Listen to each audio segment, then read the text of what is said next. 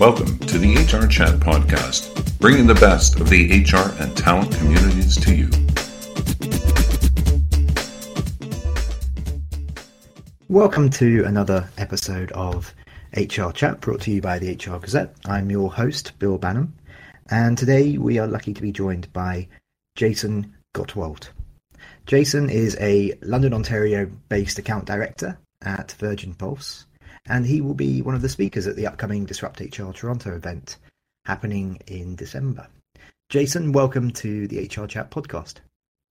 Thank you. Thank you, Bill. I'm happy to be here. I'm excited to be here, really. Jason, let's start by you telling us a bit about yourself. Um, let's begin with your career trajectory, your career history, and how you got to your current role. Okay, well, my first uh, my first dive into the corporate world was in recruiting. So, from an agency perspective, uh, related to HR, of course, and um, and that's over the course of four years with a company called Aerotek. I was able to develop my career, build uh, relationships with HR professionals, and and start to really understand the the talent management uh, landscape. Um, understanding how to hire the right talent for for clients and and um, and and just to understand the needs and, and, to see the demand and and really start to understand this this um, uh, war on talent, I guess is the term people are using. Uh, and then at a conference, I came across a company uh, called Global Corporate Challenge, which uh, is now Virgin Pulse. And um, and with my past athletic career and, and what they're promoting health and well-being in the workplace as a, a strategic driver to improving productivity and engagement and such, it really rang true to me.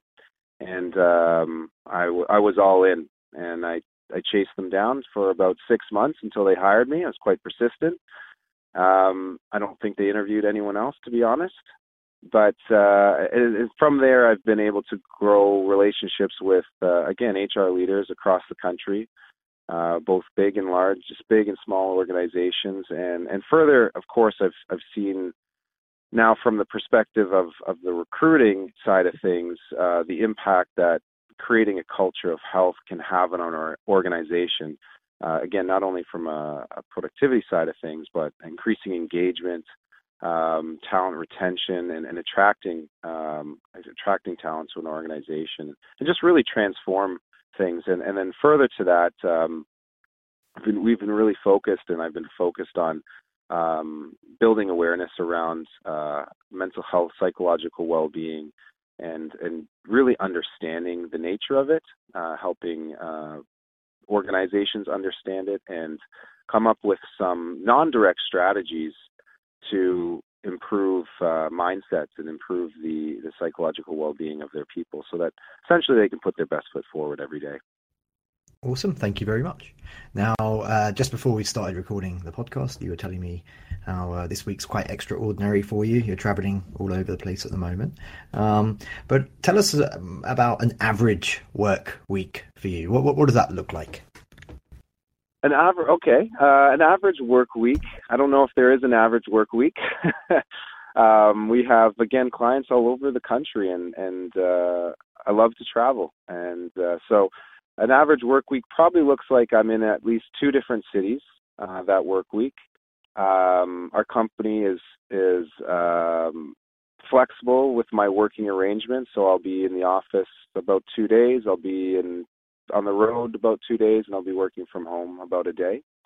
Um, and, and the days that I'm not meeting uh, with our clients, I'm uh, either building projects towards doing uh, educational sessions, um, building presentations, or I'm um, I'm I'm talking with uh, interested parties or, or, companies about again health and well-being in the workplace, and and seeing if we can come up with some um, exciting strategies to to see improvements there. What's the best thing about your job, Jason? The best thing about my job is is our our, our mission, I think, and what we're doing. Um, I'm someone who has uh, who has a belief that if we can elevate the human, if we can elevate individuals to be their best self, then uh, a better world is is inevitable. Uh, and I think I can personally attest to it, and, and I, I know a lot of people can, not just me, is that when you are practicing good life uh, behaviors, lifestyle skills, being physically active, eating well, uh, getting good rest, practicing mindfulness, uh, finding peace and happiness in everything that you do, um, your creativity increase, increases, your productivity increases, and um, efficiencies and, and all those good things. And, and I know people want to be productive. Um, it's just a matter of, of them building that capacity and having the energy to do the things that they want to do. So uh, the long-winded answer, but essentially it's it's getting people healthier, and I really believe in in the way that we uh, go to market with that, and and have seen personally the changes in our, our participants. It sounds like you've got a pretty cool job. yeah, it's pretty fun. Has its challenges, like all things. But you're making a difference to people's lives. That that that's that's pretty awesome. Um, okay, let, let's uh, let, let let's change tack a little bit now, and okay. uh, let, let's focus on the the upcoming event. Um, it's upcoming as we record this, listeners. Uh, depending on when it's yeah. released, it may have already happened. Um, but but uh, t- tell us why you decided to be to be a speaker at uh, Disrupt HR Toronto. Well, my colleague went last year. Uh, she had uh, a really good time. She's an HR professional, and uh, she envisioned that I could I would be up on that stage, and she she pushed me. Uh, Sarah Schuster is my colleague. She pushed me to to submit uh, one of the many crazy ideas that I have, um, and, and that's what prompted me. So I haven't attended, but I've heard really good things, and I'm absolutely excited to be an audience member as well as, of course, a speaker uh, at the event. And and again, um, as we we talked about before the podcast started, um, mental health for me is something that really is close to my heart. I've at a young age I suffered from depression for uh, three weeks, and as anyone knows, it, it's not something fun. Uh, statistically, apparently, I'm at a higher risk, 50% risk of of having another episode. But I've been able to develop some strategies for myself that uh, I, I think I'm at a zero risk. Um, but I've seen across across the uh, the country, uh, a lot of people are suffering. A lot of organizations are suffering uh, from high levels of stress and and uh, depression and, and things of that nature. Um, and I think I can help. I think I have a message that that can really make a difference. So that's that's what I'm excited about. Okay, so let's let's just talk a little bit about that message for a moment.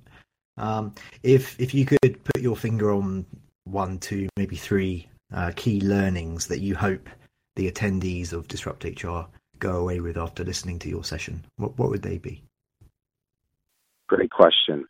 Um, number one, uh, stress stress isn't the enemy. Um, it's hard to use the word stress in a positive sense. You don't hear people say, "Hey, uh, Bill, I had you know such a stressful day. I can't wait for an even more stressful day tomorrow."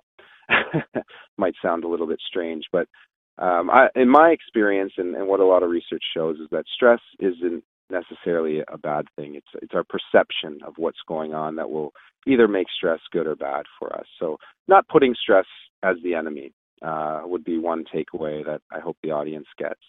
Another one is that um, while there is stigma in the workplace and not too many people are maybe signing up for that stress management course or putting up their hand and and wanting to talk with their uh, colleagues about whatever might be going on in their life, there are many indirect strategies that will drive high participation into initiatives that promote habits that ultimately um, change people's mindsets. Um, that we can create mindsets in the workplace that are resilient, um, that view what might now be something that's stressful as a challenge, and they're able to rise to that adversity and overcome it.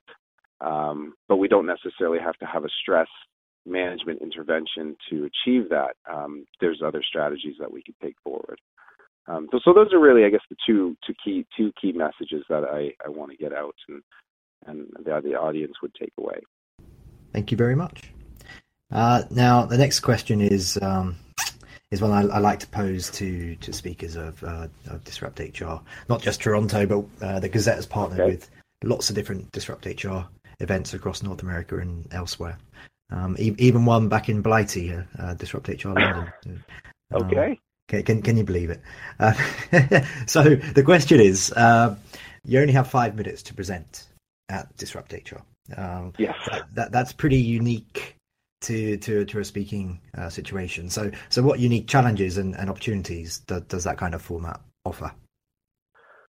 Well, it's it's I love the question. Uh, yes, five minutes. Uh, as I've been rehearsing what I want to say is not a lot of time. Um, but so the challenge, of course, is how do you effectively articulate a thought, an idea, um, and ensure that it could touch people and resonate with people in such a short period of time. That is a, a major challenge. Um, but the opportunity, and it's related. I mean, that could be something that that has caused stress over my uh, last week in developing this, but stress in a good way. It's helped me to, I see it as a challenge. It's rise to the challenge. And the opportunity is, it's brought clarity to myself uh, on how to articulate those messages. Uh, and it's even brought a deeper understanding and clarity to uh, my understanding of the topic I'm talking about. I think it's an important mindset for anyone going forward, no matter what their level of expertise is to, to constantly be a student. And, and it's really forced me to be a student of my topic, meditating on it, reflecting on it. And I, I have a higher, higher uh, level of clarity on the topic than I did a week ago, just from the exercise of trying to fit this in in five minutes. I have a supplementary question. Um, just picking okay. up on something, something that you said there. Uh, you used the term "a good type of stress." Uh, so, is, there a good type of stress? is um, now I'm, I'm, conscious here that you may need to be careful of what you what you say as the answer, but um, so I'm I'm personally an, somebody who puts myself under uh, lots of pressure. I don't know if I'm going to call that stress. Um, yeah. Um, be, because that's how I perform best, and uh, it, it, stops me from procrastinating because I'm one of those millennials, and I have a an attention span of uh, of a goldfish, and um, you know it, it helps me yep, the eight second attention span. or nine um, is, there, is there a good type of stress, Jason? Is, uh, I, are, are, there some pressures which which can focus you? Great question. You call it pressure. I call it pressure sometimes. I've I've lately been de- using the word stress, and I, I'm not going to say I've done this my whole life in, in a positive sense because I want to change the perception of stress. Um, but technically, there is two types of stress. There's distress, which uh, we all are all familiar with, and, and most people associate with the word stress. Uh, and then there's eustress, um, a response that's exciting, exhilarating, that causes you to rise to the challenge. Um, that's eustress. Now, that is probably less prevalent when we talk about the word stress, but it is it is the same response. And again, it's our perception of um, so a eustress, a stress response that's positive might be you got an unexpected job promotion. Um, the body's response to that is is a state of stress, but in of course a positive light, as you can imagine, excitement, exhilaration, and such. Um, so there is two types of stress. We just don't call the positive stress stress. We might call it a challenge. We might call it um, performing under pressure or something like that, or we might call it excitement but uh, it is one of the one of the basic responses. Uh, one of our basic instincts is is that stress response. In terms of horizontals within a company, um, do you do you notice that there's perhaps more stress at the C level than, than there is um, for for people who are just coming into a job. I, I, remember my first job. I got terribly stressed trying to learn about uh, different Excel sheets when I was trying to manage a, a circulation of a magazine at, the, at, this company in London. Um, and, and I look back on some things and I feel that I got overly stressed then that I can now handle more as I'm getting more senior. But um, I guess as you get more senior, you, you earn the big bucks, and does that mean there's naturally more stress? What do, you see that in organisations? Yeah, I would I would say I, I would agree with that. That as as the levels of responsibility increase, um, I believe the levels of stress increase. However, generally those who are at that higher level have developed a mindset or a skill set or mechanisms in their life to to uh, handle that level of pressure.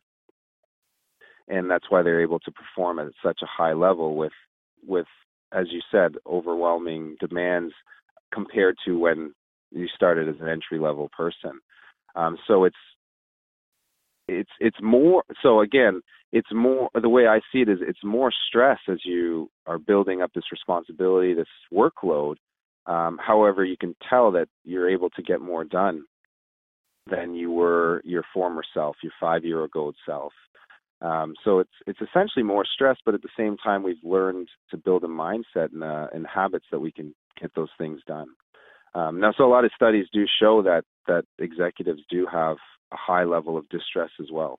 And there is burnout at the high level, um, more so than I believe at, at the lower level. But um, what I've also seen in, in, a lot of studies is it's really relevant to to the individual, and again their perception on on um, on that stimuli or that situation or that work environment.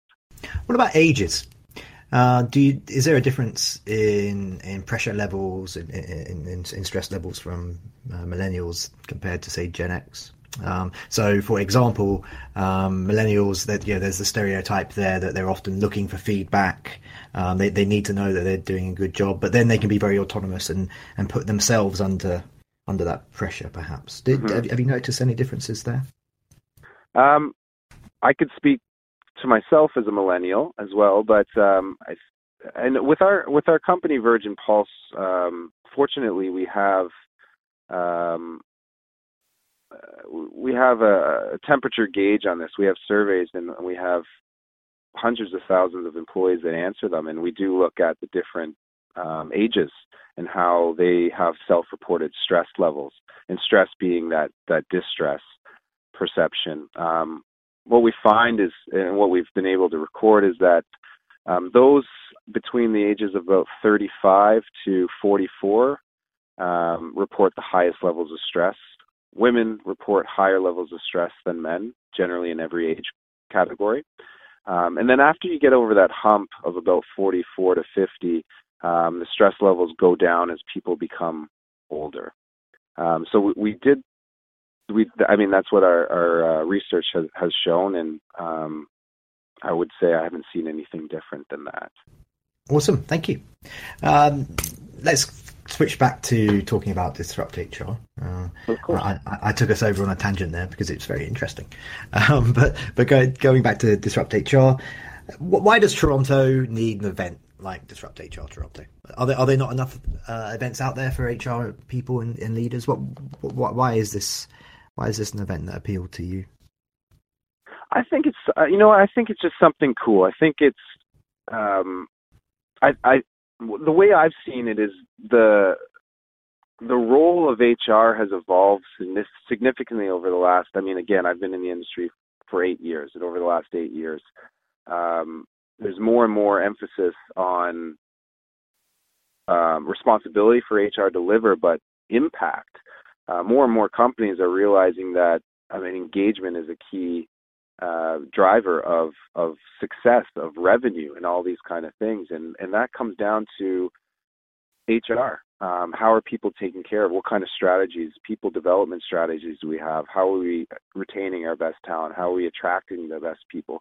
The, the, the, topic or the conversations around culture is so vitally important to to employers. Um, and there's so much psychology that's being built into these strategies. Uh, HR has a, a bigger seat at the table than ever before, and I think with that, there's so many best practices and, and creative ideas that are out there that, that need a platform. And I think Disrupt HR is, is that beautiful platform um, for those ideas. Thank you very much. Uh, we're now coming towards the end of this particular podcast.